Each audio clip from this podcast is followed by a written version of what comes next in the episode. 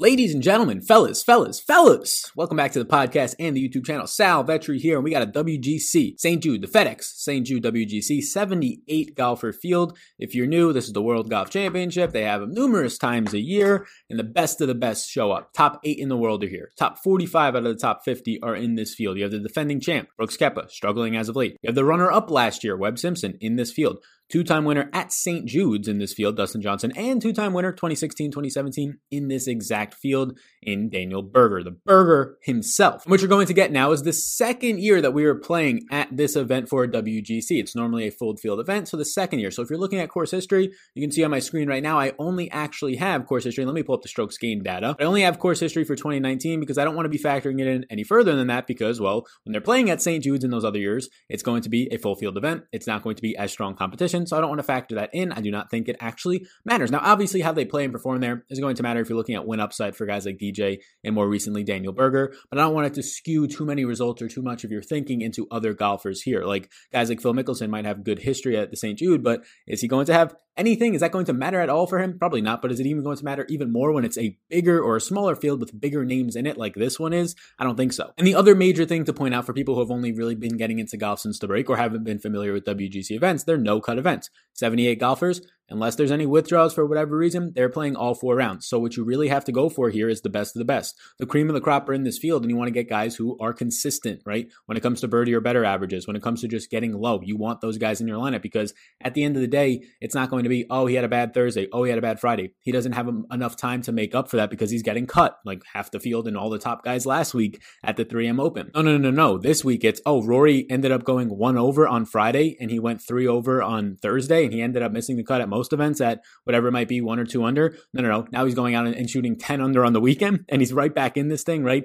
Sitting there at 12 under, whatever it might be. Like that's the opportunity that you have. It, it, it's much less risky to play the guys at the top because the cut is obviously not there and their upside and being consistent, even if it's one bad round, their three good or average or really good rounds are going to be way better than most guys in this field. So when you're looking at the guys that are in that 9K and above, $9,500 and above price ranges where I'd probably cut it off around the $9,200 elite of the elite golfers, yeah, those are guys that can really get low, especially when they have four days to do so. And a guaranteed four days at that. So welcome if you're brand new here. My name is Sal Vetri. I cover fantasy sports and a variety of different sports. NFL, PGA being the head honchos, NBA returning this week, depending on when you're watching this. Excited for all that. Going to be covering it. If you do indeed want any further analysis from me, projections, rankings, I have a Patreon podcast that I put out once a week talking about my exposures, ownership, going through the strategy side of it, not just these golfers look good, the strategy side of the DFS uh, betting video already up. You can check all that stuff out. It's linked down below on my Patreon. But I appreciate y'all being here. And if you would, ever so nicely, because so many people watch these videos, about 150 people just from this video alone, I could tell are, are subscribing within it. YouTube tells me that.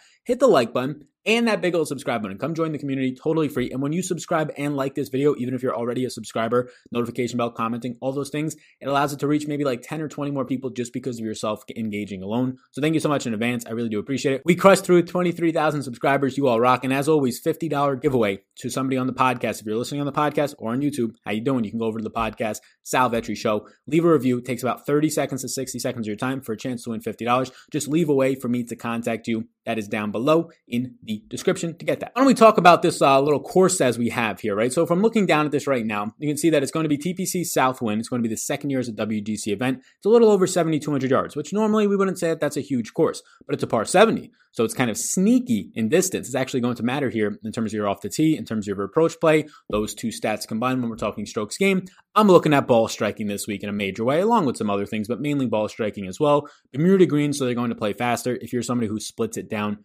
into what the Bermuda greens look like. That's fine. I'm probably not going to do that. Some more things. The first three holes on the front nine are going to be three of the easiest five holes on the course. The cut line, there is no cut line here, but in the past it's been plus one, plus two, plus two, plus two the last four years. So it has played a little bit more difficult, and there's many water hazards on this course. So you're going to want to take a look at guys that avoid some of those bogeys, avoid hazards that are good with scrambling. That's all going to come into effect. And the big things that I want to point out in terms of key stats is that driving accuracy matters here more than often. Ball striking is going to matter here a lot more than often. And you're also going to see greens and regulation matter. So those are things that I'm going to normally ball striking. I weight a decent amount but I'm going to be weighting them all a little bit more this week. Distance is a little bit above course average, but nothing major. On average, hitting at about 289 here. The course average is like 286. So, like I said, loaded field, top 45 out of the top 50 in the world. Henrik Stenson's making his debut since the, the break. Norris, Herbert, Soderberg, and MacIntyre are also, most of them are cheaper players, 6K range options. MacIntyre might be like 6,400 this week. So, we'll get through all those. We'll go through all the price ranging as we always do.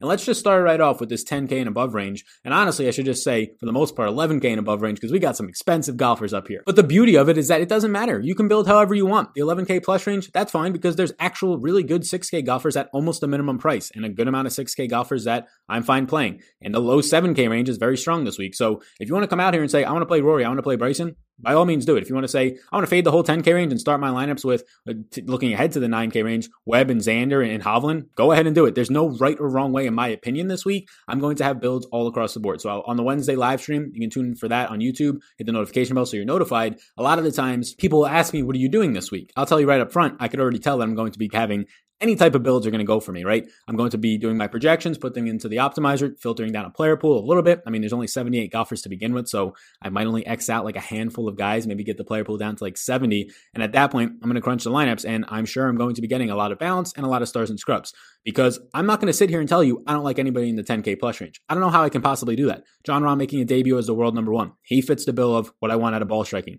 Every single one of these guys is a top 10 or top 12 ball striker, Cantlay being 12th, but every other guy in this field, uh, at least at the 10K and above range, is a top 10 ball striker. They're all fine when it comes to accuracy off the tee. Bryson hitting it off the tee and clubbing it off the tee can hurt a little bit here. And I guess that's the one thing we can point out. I do like Bryson. The off the tee will be an advantage here. The one part of his game approach is not going to be as helpful. But again, you're trying to get all that made up for when it comes to his off the tee play. But it's a situation where if Bryson's not accurate, and we kind of saw this a little bit the last time out, and maybe I'll make Bryson a question mark because of this, because there's at least some holes we can poke in him.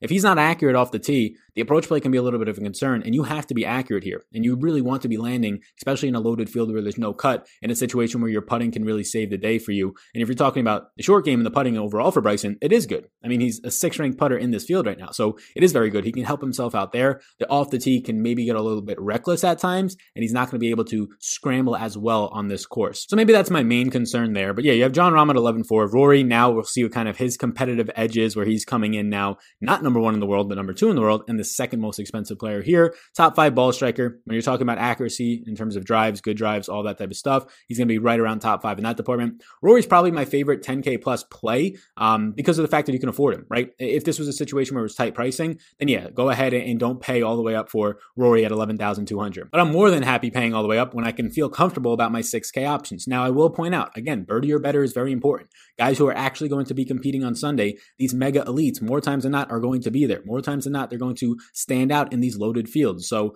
although there's some really good 6 and 7K options, and I'll talk about some of them, don't get too crazy with it. You can definitely build some balanced or, or stars and scrubs lineups and feel good about it because there are guys that really do stand out down there. But you also don't want to get too over the top with it because at the end of the day, you do need guys who are going to score low, which there's some of them, and also be in a position to actually pick up finishing points. So Rory probably standing out the most for me up here. Again, all these guys, I'm not going to tell you I'm fading any of them. Last week I got 0% Brooks Koepka and the rest of the 10K range. Obviously that didn't work out because the entire 10K range outside of Tony Finau ends up missing the cut. Now Rory, you can say what you want about him struggling as of late. He did lose almost six strokes around the green at the Memorial, but he still finished T32. The rest of his game was clicking. That was a difficult course. Pretty much every guy that finished outside the top 10, even some guys inside the top 10, struggled at the Memorial. On Sunday, it was a brutal setup, and especially down the stretch on Sunday, it was very brutal. Most guys started losing strokes in many of places, but he was on 11th at the Travelers, pretty much picking up his game. Every single spot was fine. Jon Rahm, the new number one in the world, I think whatever we got him at, like 22 to 1 on that bet a couple weeks back when he was at the Memorial. We saw it at the workday. He went eight under, and then we were like, let's jump on this. He's $9,300.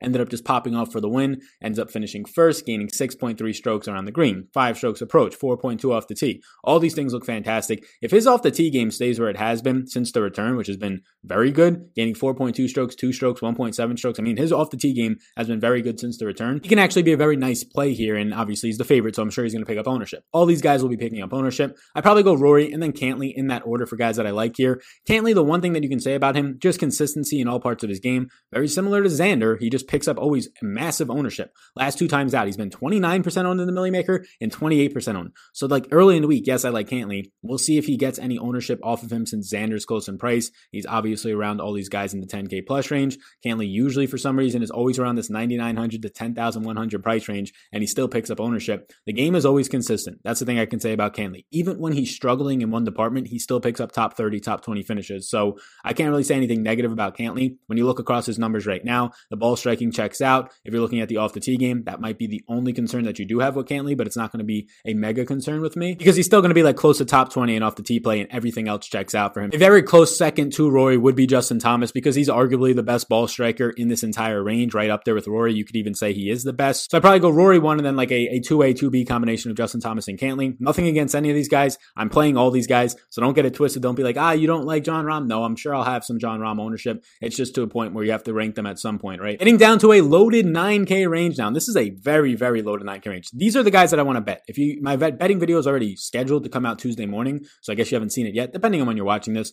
But this range of Webb, Xander, Collin Morikawa, Viktor Hovland, these are the profiles I want to bet here especially Webb and Xander. And I say especially Webb and Xander because they actually have putting games. Obviously, Webb, borderline best putter in this entire field, right up there with the guys like Patrick Reed. Xander's putter, he's been gaining strokes putting in four out of his last five contests. He's never had a historically bad putter, but towards the beginning of this year, it was up and down. But now, more of late, it's been better. Uh, the guys in Viktor Hovland and Morikawa, these profiles stand out, right? The best ball strikers in this field, and, and Hovland and Morikawa, believe it or not, they're one and two right there in ball striking, in their off the tee, whether it's uh, on approach. All these things check out. So I like those guys a lot. I like $9,500 Morikawa. I like $9,400 Hovland. I like them more than guys who have been struggling as of late, even though DJ just won a couple, a month ago or a couple weeks back. I still like them more than the veterans in DJ. I like them more than the defending champion Brooks Koepka. Who knows what's up with this injury? He's been playing pretty iffy as of late. Tony Finau, based on the way he's been playing at $9,100. I'll take him over Brooks and DJ, but I'm probably not going to get as much of him. I like this upper 9K range much more than the lower 9K range.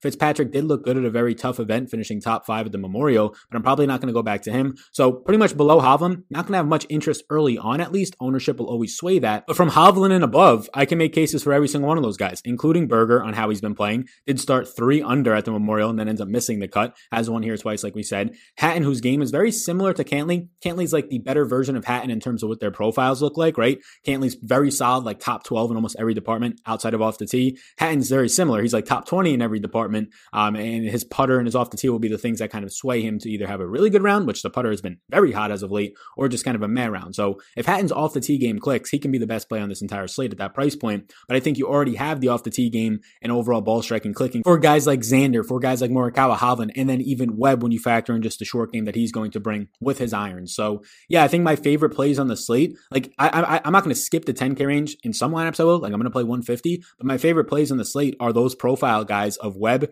Xander, Morikawa, Hovland, and then the similar guys in the upper tier range that fit that build are probably Rory and JT the most in terms of just being accurate off the tee, in terms of having good off the tee numbers and overall ball striking numbers when you factor in their approach play, and then they have a good enough short game. Rory short game and JT short game for their price points can get skeptical at times. That's why I look a little bit lower to Webb and Xander. As always, Xander and Cantlay, like I said, always pick up ownership. Maybe with Webb sandwich in between, he doesn't. So I do like Webb. I do like Xander. Probably my favorite plays in this 9K range. But then right there is Morikawa and Hovland, the two best ball strikers in this field, these young guns. And they've been playing a ton of golf. And now Morikawa has been battle tested. He just beat JT in a playoff, right? He ended up, I mean, I haven't seen anything in a while in terms of the demeanor being down three with three holes to play against the top three ranked player in the world at that time. He's still third right now in Justin Thomas. And then you end up to force a playoff and just hold your own when Justin Thomas is sinking 50 putters, right? And you're still holding your own at that point. And then you have Viktor Hovland, who not as much battle tested, won the Puerto Rico Open. He ends up being in that exact same event down the stretch with a Morikawa and with a JT and just fades a little bit, but at least feels that Sunday back nine pressure. So I like that experience that you get from him. So yeah, those guys are where I'm going to be looking in the 9K range. I think you can start a very good lineup with playing three of those four guys out of Webb, Xander, Morikawa, and Hovland. They fit this course very well. Uh, the ball striking and the accuracy. And then even the birdie or better numbers when you're looking at guys like Webb and Xander are really going to stand out a little bit. Like right now, I have Dustin Johnson, Brooks, and Matthew Fitzpatrick as nose.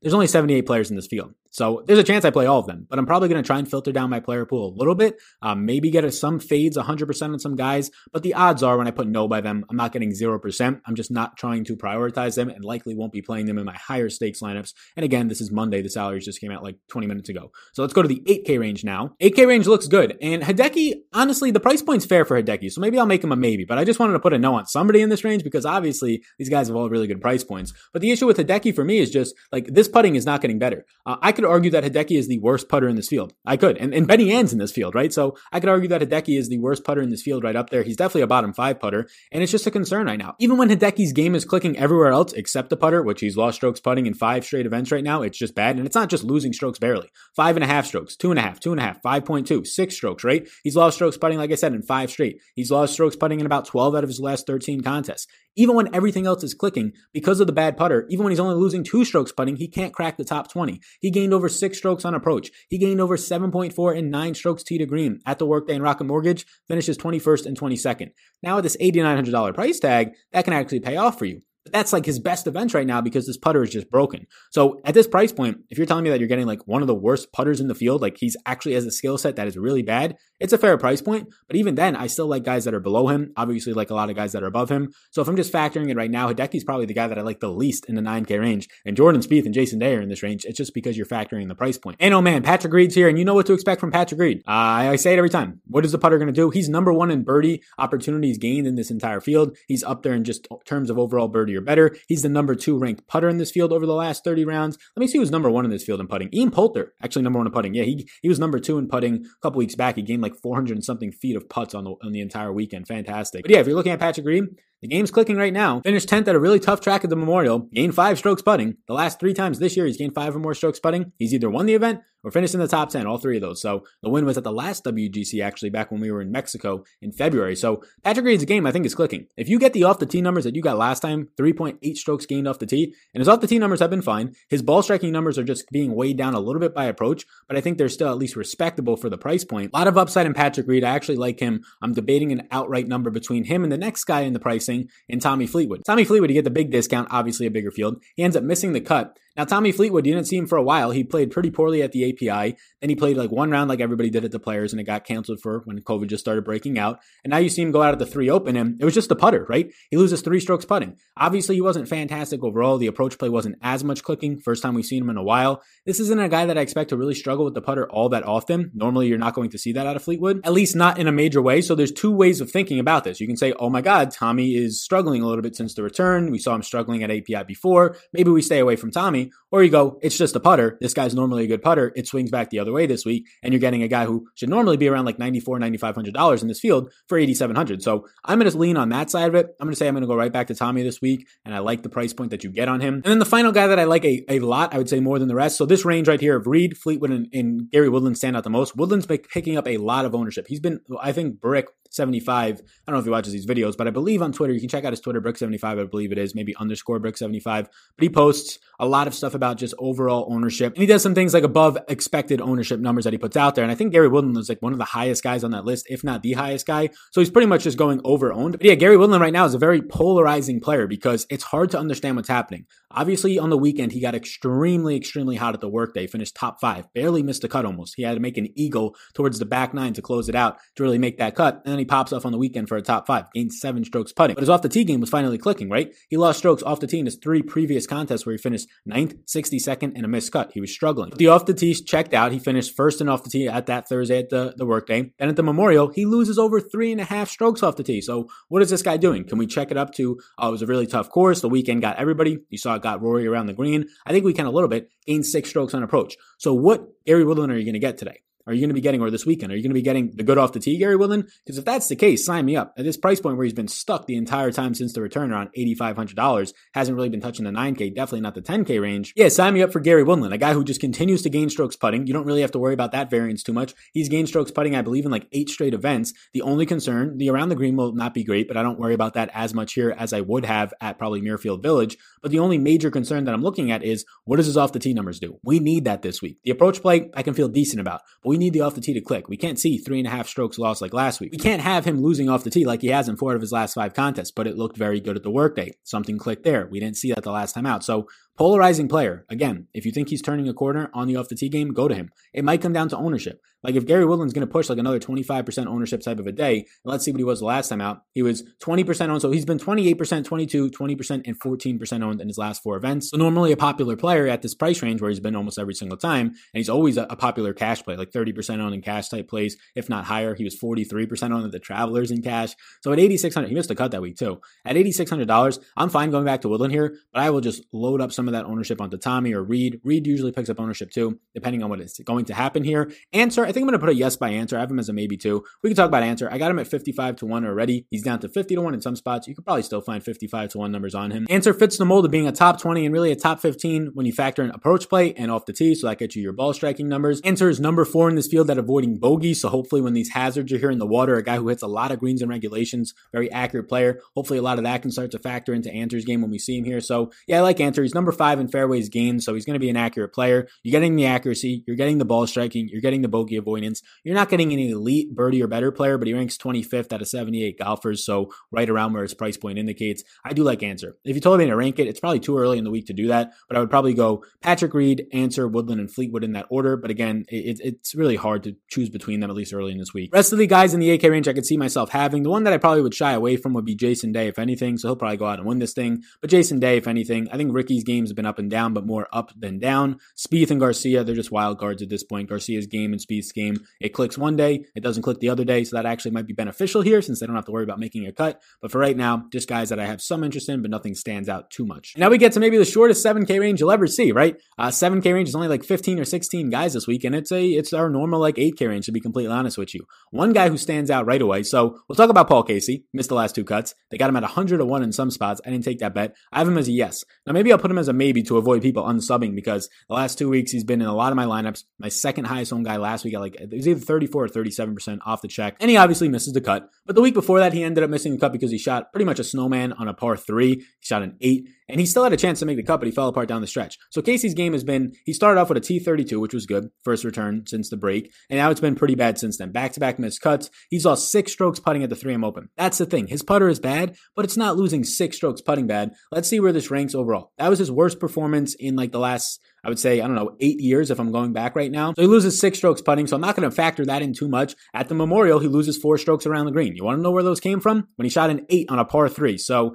Paul Casey has been devastating a lot of us. He's $7,800, so it's the same price range he was at two weeks ago when he missed the cut of the Memorial. I personally am going to try and take the emotions out of it. I think I texted my friend saying he's on my list now, but everybody missed the cut, so I kind of just said, screw that whole event in general. Tommy Fleetwood, 49% on that had last week. He misses the cut, right? All these guys, Will Gordon, EVR. So Paul Casey, I'm going to go back to. I already know the comments that are coming. Fuck Paul Casey, screw Paul Casey. That's fine. I get it. You don't have to go back to him either. Um, but losing his like most strokes putting in like the last five or six years of recorded data, losing his most strokes putting in like the last decade of recorded data, I don't think that happens again. And then the Memorial just ate everybody up, especially when you shoot an eight on a par three. So I do think Paul Casey's numbers are a little bit skewed because of the short game. That's his worst part of his game.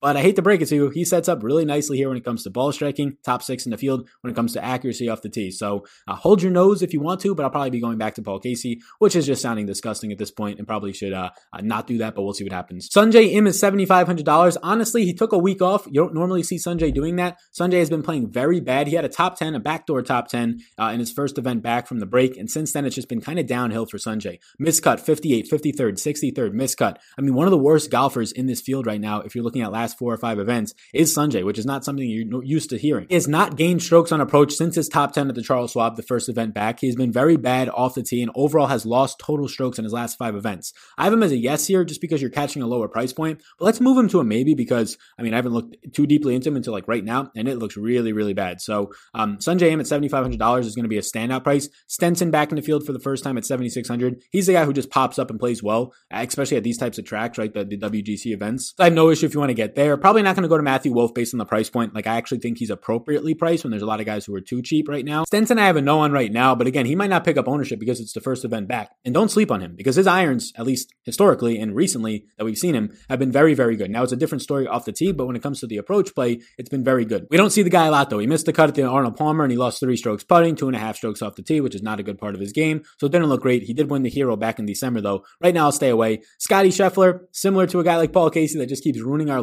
lineups, but Scotty Scheffler sets up nicely when it comes to birdie or better upside. He has a lot of eagle opportunities. He's a good ball striker when it comes to just his off the tee game. The approach play is good enough, probably above average in this field. So I'll be getting to Scotty Corey Conners, I took 100 to 110 to 1 outright bomb bet on. He just fits the course well, right? His around the green and putting sucks. That's about it. You can either play Hideki at $8,900, who has a really bad putting game, or you can play Corey Conners, who's really bad around the green and short game for, I don't know, $1,500 less. I'll just go to Corey Conners in some lineups. The ball striking and off the tee and the accuracy is going to be some of the best. It's probably top 10 in this entire field, which is pretty scary. The issue for him is like he's accurate off the tee. The issue for him is he just can't putt. So the price point is not great. I don't need you to win at 7,300. There's no cut. So just go out there and don't blow up. He can actually get pretty low birdie or better wise. I think Corey Conners at 7,300. I don't want to say he's my favorite 7K range play because his putting is that bad that he can actually finish like dead fucking last in this contest. But I want to say that he's one of my favorite, probably a top two or three play in this range. Guys like Hadwin are very consistent. I just wonder if they can, he can get as low in this type of a field. Same thing can be said for Max Homa coming off of a really good finish.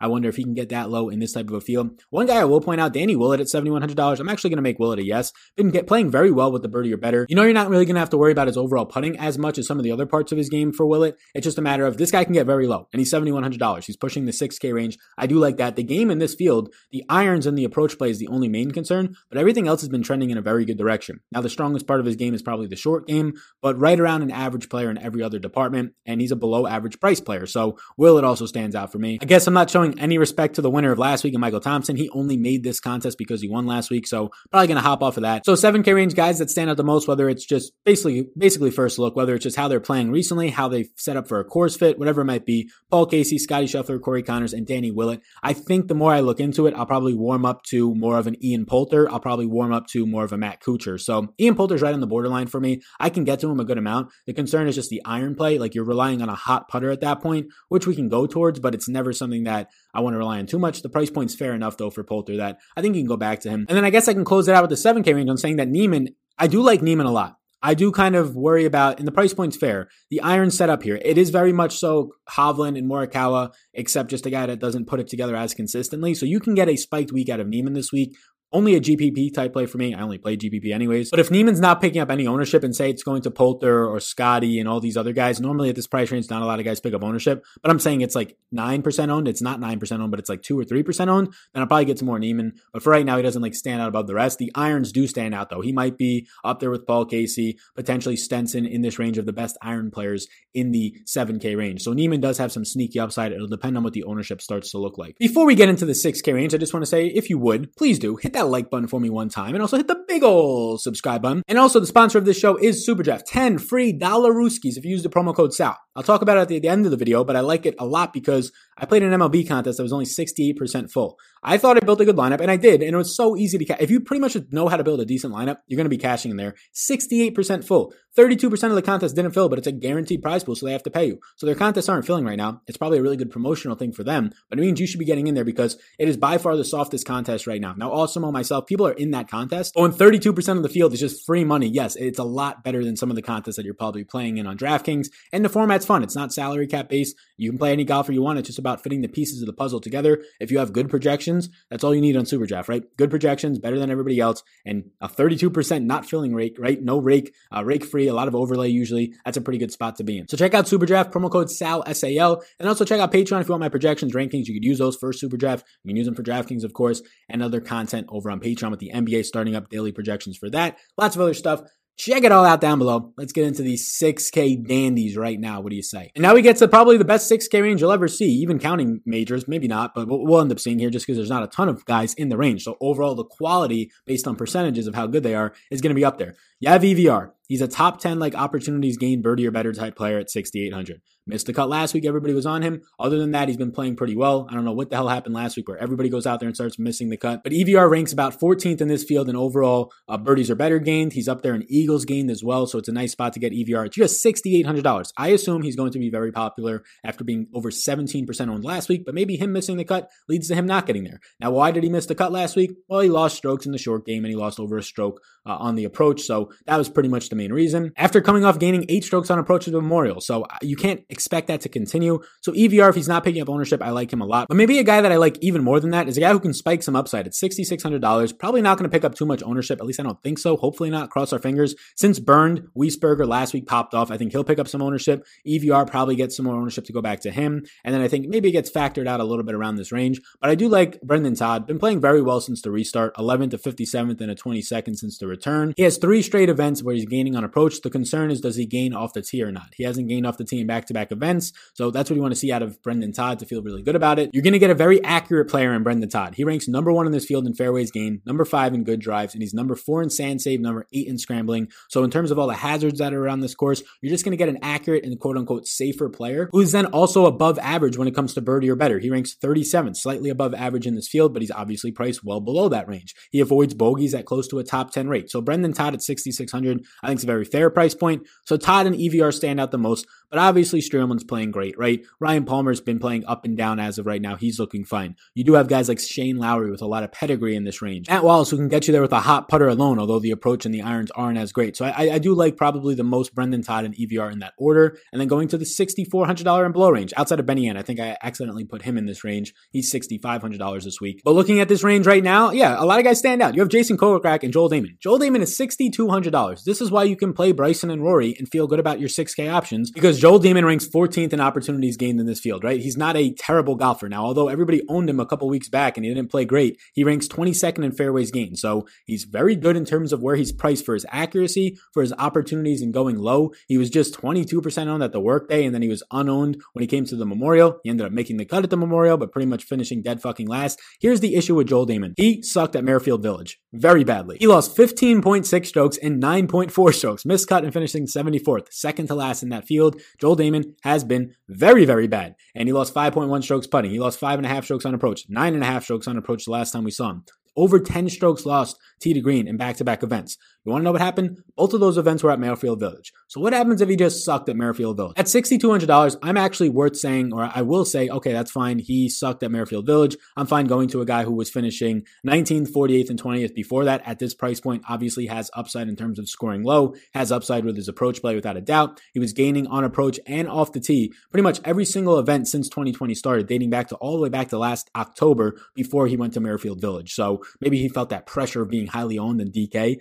uh, DraftKings DFS. But in all seriousness, you're getting a $6,200 golfer. I can pretty much slap the exact same profile onto a guy like Jason Kokrak. If I want to talk about Jason Kokrak, you're going to see similar for the price point. Opportunities gained, he ranks 20th. That's very good. For the price point, you're going to get a lot of upside when it comes to his accuracy, when it comes to his opportunities gained. His accuracy, his driving distance is eighth in this field, and his greens and regulation gained is 21st. So there is upside in these guys at this price point. I assume they'll pick up ownership. They also have the best irons in this price range, not named Benny An, so $6,400 and below. They probably have the best irons in this entire range when you factor in both uh, the strokes gained approach and the strokes gained off the tee. Another guy who stands out because of his off the tee and his overall ball striking numbers. Accuracy is a big issue for him, but he has the irons. Cameron Champ at $6,200. Then you got a bunch of guys down below that at 6K flat, and honestly, not a lot as we usually do, but maybe like five or six. None of them stand out. A lot of guys from overseas, a lot of guys making their debut guys that usually don't do well on the tour. Perez is a top 50, so is Jazz. They're top 50 players worldwide, but they come over to the tour and never make cuts. So if I'm going down this far, I honestly probably just rather stick to Nick Taylor at $6,100, but $6,200 Joel Dahmen, Jason Kokrak, guys like Keegan Bradley even, they stand out the most in this price range to me, along with Cameron Champ. And yes, I believe that it's actually Benny An is dead last in putting. If I think, let, let me let me factor this. I think Benny An is the worst putter in this field. Uh, I know I talked about Hideki, but if we're just talking about like the actual worst putter in this field, if we're talking about last couple of rounds played, the worst putter in the field is indeed Benny An and also Keegan Bradley. So this is the issue you're going to get in this range, but also Hideki, right? Hideki at $8,900 is a bottom five putter in this field right now over his last 50 rounds. That's why I don't want to play him. But if you're going to play somebody who's a really bad putter, but has the top four upside around the green, has some strong ball striking and tee to green numbers for their price point, that's Benny An. I'm probably not going there though. Uh, in the 6K range, I will have a lot of pieces of some guys. I already mentioned a couple of them, probably a good amount of them. 78 player field right now. I'm probably going to drop my player pool down to maybe the high 60s, somewhere in the 60s right around 70. So if that's the case, a lot of these 6K guys will make some of my lineups. Maybe not a ton of them, but that's where I'm going to be out right now. Thanks for tuning into this video. I do appreciate it. Hit that like button before you go and the big old subscribe button before you get on out of here. Check out Super Draft if you want a $10 chance or just free $10. Use the promo code SAL. I've been playing Super Draft a lot. There's a lot of good spots right now. I actually like it. It is a, a situation where a lot of these contests, whether it's baseball or basketball coming up, golf, they just, they just overlay. So like baseball, I played in a contest that was only like 68% full. You're pretty much, if you know how to build a lineup in any way, you're pretty much cashing that night. And that's happening on a consistent basis. So check it out. The promo code is SAL SAL. And then you can also check out my Patreon if you want my projections, rankings, my podcasts. I'm also, so we do a little bit of a uh, showdown format stuff over there as well. So you can check all that out. The big show comes out on Wednesday on Patreon, the podcast, in depth about my exposures, more strategy talk, my projections, my rankings, all that stuff is linked down below if you want to support me. Appreciate you all so much. I'll see you in the next one Wednesday live stream. Check it out. Subscribe and notification bell so you know when it's going live. Enjoy the rest of your day, and I'll see you in the next one.